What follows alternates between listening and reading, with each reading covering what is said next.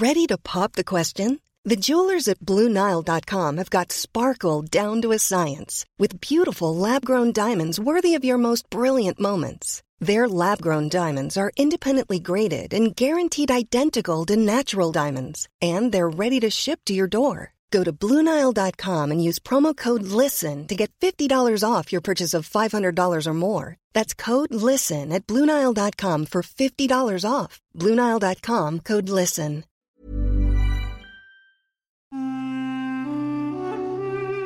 Mes chers camarades, bien le bonjour. Aujourd'hui, je vous propose de revenir très longtemps en arrière, dans l'Égypte antique, pour répondre à une ou à des questions qui vous ont sans doute déjà traversé l'esprit. La nécropole de Gizeh, en Égypte, n'est pas seulement connue pour les grandes pyramides de Khéops, Képhren et Mykérinos. En effet, qui n'a jamais entendu parler du Sphinx? Une immense statue dépourvue de nez qui a donné lieu à beaucoup d'hypothèses et de commentaires quant à son origine, sa forme ou encore sa fonction. Qui l'a fait construire Pourquoi?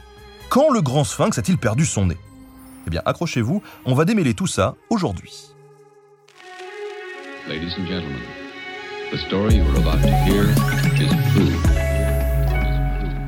Le grand sphinx se trouve en Égypte, sur le plateau de Gizeh, non loin du Caire. D'ailleurs, sachez que je dis Gizeh pour des raisons pratiques, car tout le monde connaît le nom, mais les égyptologues parlent plus aujourd'hui de Giza et non de Gizeh. Bref, sur ce plateau de Gizeh, le sphinx côtoie les pyramides les plus célèbres du monde, dont fait partie la dernière merveille du monde antique encore debout, la pyramide de Khéops. Le nom sphinx est dérivé d'un mot grec utilisé par les voyageurs de l'Antiquité. En arabe, le sphinx de Gizeh est appelé, au moins depuis le Moyen Âge, Abu al-Hol, le père de la terreur. Par contre, nous n'avons aucune idée du nom que donnaient les anciens Égyptiens à cette statue au moment de sa construction, car aucun texte contemporain n'en parle et il n'existe aucune source de l'époque sur sa réalisation. Mais cela ne veut pas dire que nous ne connaissons rien sur ce monument. Pour commencer, détaillons un peu la statue elle-même. Mesurant environ 20 mètres de haut pour 73 mètres de long et 14 mètres de large, sa seule tête mesure 5 mètres sur 4, ce qui en fait le plus grand sphinx connu en Égypte, et de très loin. Mais, vous l'aurez remarqué, le corps est plutôt disproportionné par rapport à la tête, sans que l'on sache réellement pour quelle raison. Il est possible que les architectes, une fois le corps réalisé, aient craint qu'une tête aux bonnes proportions ne soit trop fragile et ne risque de tomber. On observe en effet quelques fissures naturelles dans le corps du sphinx qui pourraient indiquer une certaine fragilité. Et la statue a bénéficié dès l'Antiquité de travaux de renforcement et de rénovation. Le sphinx est taillé directement dans le socle rocheux d'une carrière ayant fourni des blocs pour la construction des pyramides de Khéops et de Képhren. Les pattes, quant à elles, ont été réalisées en maçonnerie et accolées au reste du corps. L'ensemble de la statue représente un lion à tête humaine, et bien que ce motif soit devenu récurrent par la suite, il s'agit là de l'un des sphinx les plus anciens de l'histoire égyptienne. La tête du sphinx porte un némès, une sorte de couronne faite de tissu coloré, et c'est ce même némès que l'on observe sur le fameux masque de Toutankhamon. La couronne est complétée par un uraeus, un cobra dressé protégeant son porteur contre de potentielles agressions. On a également retrouvé des fragments d'une barbe postiche qui aurait été détruite par un coup de canon au XIVe siècle. Ces fragments se trouvent aujourd'hui au British Museum et on ne sait pas si le sphinx portait cette barbe à l'origine ou s'il s'agit d'un ajout postérieur. Et autant vous le dire, je suis pas un fin connaisseur du rasage, mais je pense qu'il y avait plus pratique qu'un boulet de canon pour se rafraîchir. En tout cas, après cette présentation en bonne et due forme, on peut se poser une question importante. De quand date le grand sphinx? L'identité du commanditaire du sphinx est l'une des questions les plus débattues parmi les égyptologues et les passionnés. Qui a donc pu vouloir faire construire une statue aussi monumentale? Certains pensent que le sphinx est érigé sous Khéops, d'autres sous Képhren, tandis que d'autres encore suggèrent que la statue pourrait dater d'une époque bien plus ancienne. Malgré les débats autour du pharaon qui serait à l'origine du grand sphinx, les égyptologues s'accordent sur un point. Celle-ci a été sculptée durant la quatrième dynastie entre 2600 et 2500 avant notre ère. Trois rois sont donc en concurrence dans cette affaire. Khéops, son successeur Djedefré et son autre fils Képhren. Et chacun de ces pharaons a ses défenseurs. L'hypothèse Djedefré, ou Didoufri dans sa version grecque, est notamment défendue par Vassil Dobrev, qui suggère que le roi aurait commandé le sphinx en l'honneur de son père Khéops, à moins qu'il ne se soit contenté de le restaurer. En tout cas, la pyramide de Djedefré ne se situe pas à Gizeh, mais à Abu Roash, un peu plus loin. Il est donc peu probable que ce pharaon ait commandé une statue monumentale loin de son complexe funéraire, même pour honorer son prédécesseur. Restent donc Khéops et Képhren. Et pour savoir auquel de ces deux pharaons attribuer le grand sphinx, les chercheurs s'appuient sur plusieurs indices mêlant histoire de l'art, architecture ou encore géologie. À propos des traits du visage du sphinx, plusieurs spécialistes tels qu'Eugène Varmambol ou Rainer Stadelmann ont souligné leur ressemblance avec les rares statues connues de Khéops. Visage carré, arcade sourcilière saillante, oreilles décollées, ces éléments rapprocheraient le sphinx de Khéops plutôt que de Képhren. C'est également le cas des accessoires portés par le sphinx, puisque le Némès, par exemple, ressemble plus à ceux du début de la 4 dynastie, et donc de Khéops, qu'à ceux de ses prédécesseurs. De même, ni le sphinx, ni les statues de Khéops ne montrent de bandeaux, alors que toutes les statues de Képhren en portent un. Enfin, la barbe évoquée tout à l'heure, que Khéops ne porte jamais, aurait été ajoutée au Nouvel Empire près de 1200 ans plus tard. Bon, clairement, on n'est pas certain de ce détail, mais il est souvent mis en avant par ceux qui attribuent le sphinx à Khéops plutôt qu'à son fils. Un autre indice architectural est généralement porté au crédit de Khéops. Le fait que la chaussée reliant la pyramide de Képhren aux différents temples bâtis autour du sphinx ait été déviée comme pour contourner la statue. Celle-ci aurait donc été érigée avant le complexe funéraire de Képhren, ce que beaucoup interprètent comme un argument en faveur de Khéops. Mais la déviation de la chaussée, on pourrait aussi l'expliquer par le fait que tout se soit construit en même temps, comme on va le voir juste après. L'attribution du grand sphinx à Képhren est défendue par un grand nombre de chercheurs, tels que Christian Zivikoch ou Mark Lehner, parmi beaucoup d'autres. C'est d'ailleurs l'hypothèse la plus souvent retenue par les égyptologues. Mais pourquoi donc?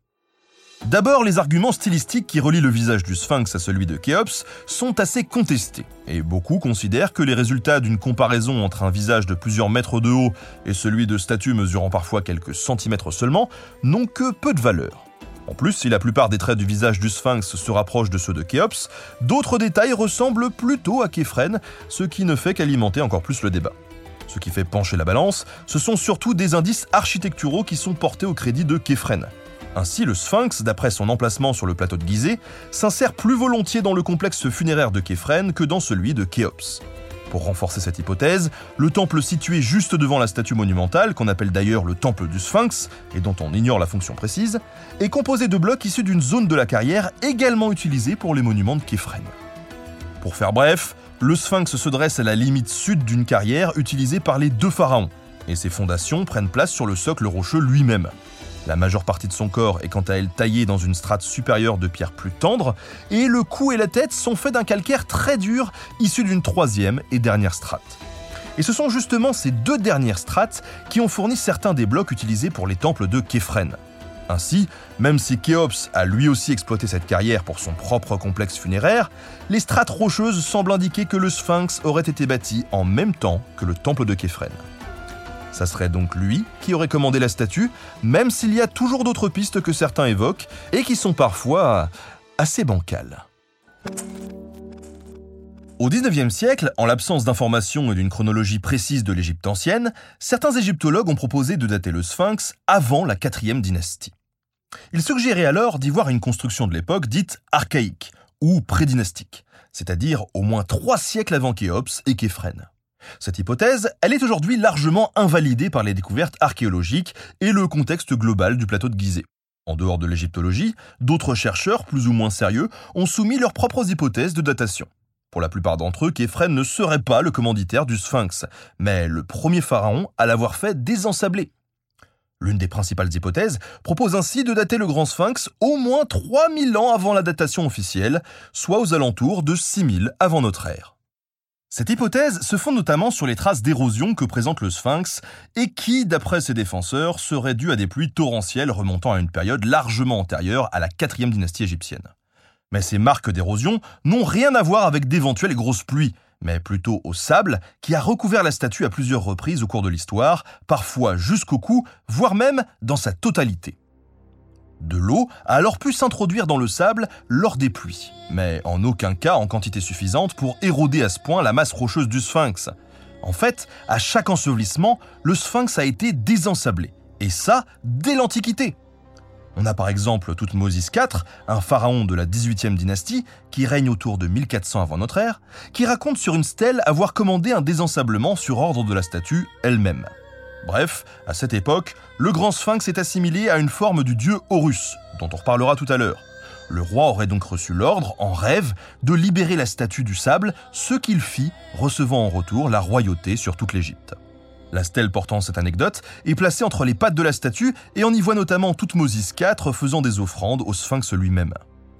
En dehors de l'aspect idéologique de cette stèle, elle nous apprend que le sphinx de Gizeh fut bien ensablé dès l'Antiquité, entraînant dès lors divers chantiers de désensablement.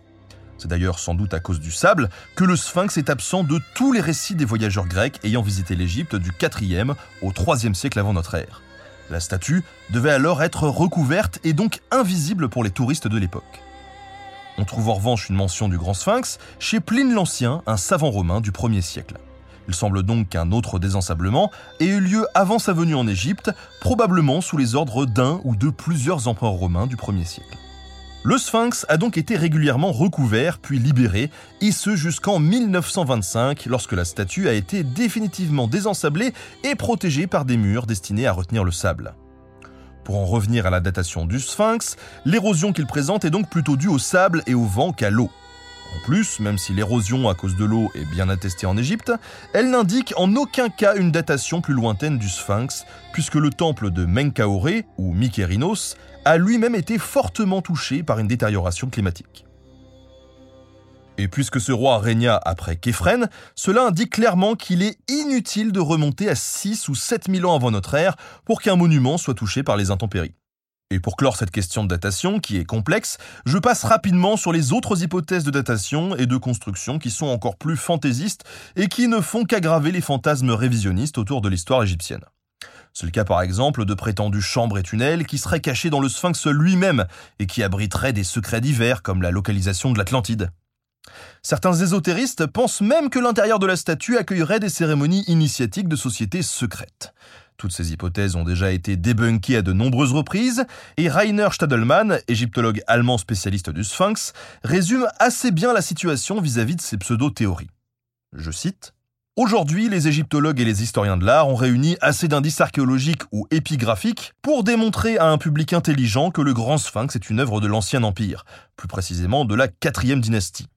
Seuls quelques auteurs bornés qui ignorent le cadre historique de la société égyptienne et persistent dans leur opinion à seule fin de faire du remous, considèrent encore le grand sphinx comme une relique d'une civilisation ancienne imaginaire. Je ferme la parenthèse. Avant de parler du fameux nez dont le sphinx est aujourd'hui dépourvu, on va s'arrêter rapidement sur le temple du sphinx et sur ce qu'il nous apprend à propos de la statue elle-même. Si certains suggèrent qu'un ancien temple du temps de Khéops a pu exister avant celui de Képhren, les indices qui vont en ce sens sont assez incertains. Situé en face du Sphinx et orienté vers l'est, le temple est en partie construit avec des blocs issus de la même carrière et des mêmes strates que la statue, ce qui suggère une construction à la même époque, comme on l'a vu. Sa proximité géographique et architecturale avec les autres temples de Képhren explique pourquoi on attribue généralement le temple du Sphinx à ce pharaon. Enfin, pour couronner le tout, des fragments de statues de Képhren ont été retrouvés sur le site. Évidemment, les statues, elles, ont pu être placées ici après, mais il n'y a que des effigies de Képhren qui ont été retrouvées à cet endroit, pas d'autres pharaons, ce qui mérite d'être souligné. En tout cas, pour résumer ce que l'on connaît à propos de la fonction de ce temple, eh bien, on ne le sait pas vraiment. De par son emplacement, on peut envisager qu'il s'agisse d'un lieu de culte dédié au sphinx lui-même, mais ça n'est qu'une hypothèse. L'axe central du temple étant orienté est-ouest, avec un sanctuaire à chaque extrémité, il est aussi possible que le temple ait une fonction liée au culte solaire. Le sphinx lui-même était donc peut-être associé au soleil. Mais il est aussi possible que le temple n'ait jamais été utilisé, puisque l'on n'y a jamais retrouvé aucune trace de revêtement, comme si le temple n'avait jamais été terminé, de même que la fosse dans laquelle se situe le grand sphinx. Les deux monuments ont donc sans doute été érigés en même temps, mais le temple n'a jamais été tout à fait fini, et il est donc resté inactif. Mais que le temple ait été utilisé ou non, quelle était la fonction du sphinx? Eh bien la fonction du sphinx est incertaine. Alors oui, je sais, euh, vous allez me dire qu'on ne sait pas grand-chose sur cette statue. Eh bien, c'est justement pour cette raison qu'il y a pas mal d'hypothèses fumeuses sur le sujet, comme avec les pyramides. Et c'est pour cette même raison qu'une petite mise au point de temps en temps s'impose. On ne connaît aucun prêtre voué au culte du Sphinx à l'Ancien Empire, c'est-à-dire à, l'époque de sa construction au milieu du troisième millénaire avant notre ère. Toutefois, ces dépôts d'offrandes sont attestés autour de la statue, notamment dans le temple, ce qui laisse entrevoir une possibilité de culte rendu au sphinx. Et comme je l'expliquais tout à l'heure, l'orientation du temple et de la statue vers l'est, le soleil levant, peut indiquer un culte solaire. L'orientation des monuments vers l'est, elle, est bien connue en Égypte ancienne, notamment pour les tombes, ce qui rend probable cette hypothèse. Ce n'est qu'au Nouvel Empire, et en particulier à partir du XVe siècle avant notre ère, que le sphinx est formellement identifié à une divinité, à savoir Oremaret. Le nom Oremaret signifie littéralement Horus dans l'horizon. Il s'agit en fait d'une forme du dieu Horus, associée à Ré, le dieu solaire des anciens Égyptiens. C'est donc une divinité liée au soleil, ce qui tend à confirmer les hypothèses évoquées précédemment. En plus de cette identification, le sphinx bénéficie à partir de cette période d'un véritable culte avec notamment offrandes et rituels. De nombreuses stèles privées sont même gravées en l'honneur du sphinx afin d'obtenir différents bienfaits ou pour se placer sous la protection du dieu. En tant que divinité solaire, le sphinx est devenu une sorte de gardien de la nécropole de Gizeh, voire du plateau en général, un rôle qu'il occupait peut-être déjà du temps de sa conception. Maintenant qu'on a bien décrit la statue, qu'on a parlé de son âge et de sa fonction, venons-en à la question que tout le monde se pose. Mais pourquoi est-ce qu'il a perdu son nez? Bon, on va évacuer très vite l'une des légendes urbaines les plus célèbres autour du nez du sphinx. Non, ce ne sont pas des coups de canon des soldats de Napoléon Bonaparte qui ont défiguré la statue. Cette légende raconte qu'un soldat de Napoléon, lors de la campagne d'Égypte, à la toute fin du XVIIIe siècle, aurait canonné le sphinx, détruisant ainsi son nez. Mais c'est complètement faux, et preuve en est, on possède des dessins et gravures qui datent d'avant l'expédition d'Égypte et sur lesquels le sphinx est déjà mutilé. C'est notamment le cas d'un dessin de 1757, soit 40 ans avant que Bonaparte ne mette les pieds en Égypte. Certes, d'autres œuvres au XVIe et XVIIe siècle montrent le sphinx complet, mais ces dessins ont été réalisés et édités par des artistes n'étant jamais allés en Égypte et n'ayant donc jamais vu le sphinx de leurs propres yeux. La plupart de ces représentations ne sont que des copies d'anciens portraits ou sont inspirées de descriptions assez peu fiables. Donc on ne peut pas trop leur accorder de la confiance, clairement. Dans le même état d'esprit que l'idée reçue sur Napoléon et ses troupes, on a longtemps sous-entendu que les responsables de la mutilation du sphinx étaient les Mamelouks, des militaires qui dirigent l'Égypte pendant près de trois siècles et qui conservent un rôle majeur dans la politique du pays, jusqu'à ce qu'ils soient définitivement écrasés au cours du 19e siècle. Cependant, comme pour les troupes françaises, l'accusation envers les Mamelouks s'est avérée fausse et il s'agissait sans doute d'une diffamation destinée à les dénigrer et à retourner l'opinion publique contre eux. Pour résumer, c'était une rumeur pour mener les gens par le bout du nez, en quelque sorte.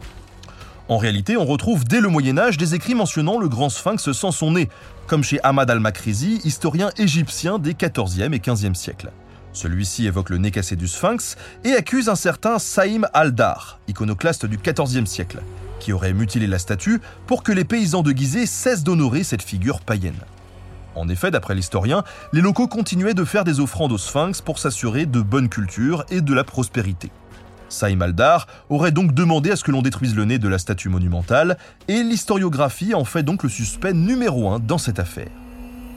Mais que cet homme soit bien coupable ou non, ce qui est certain, c'est que le nez du sphinx est définitivement perdu il y a au moins 6 ou 700 ans. Et cette absence de nez est devenue l'une des caractéristiques majeures de ce monument.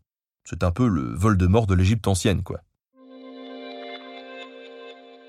Bon, j'ai conscience que tout ça, ça fait beaucoup d'informations.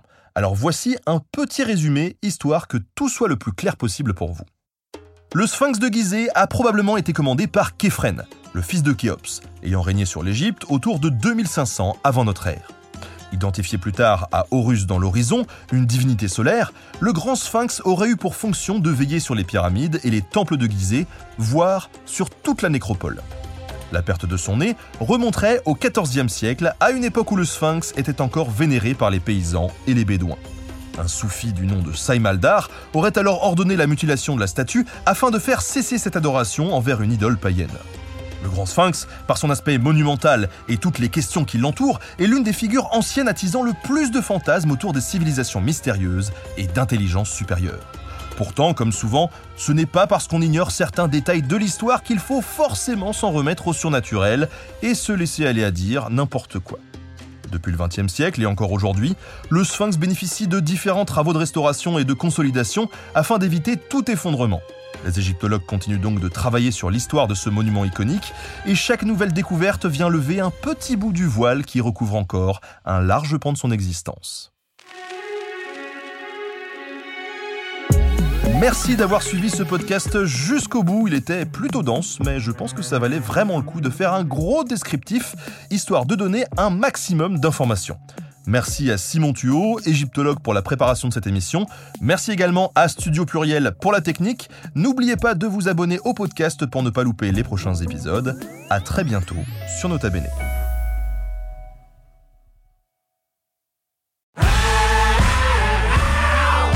Si vous avez aimé ce podcast, vous aimerez aussi mon autre podcast, Callisto, dans lequel je vous raconte des mythes et des légendes.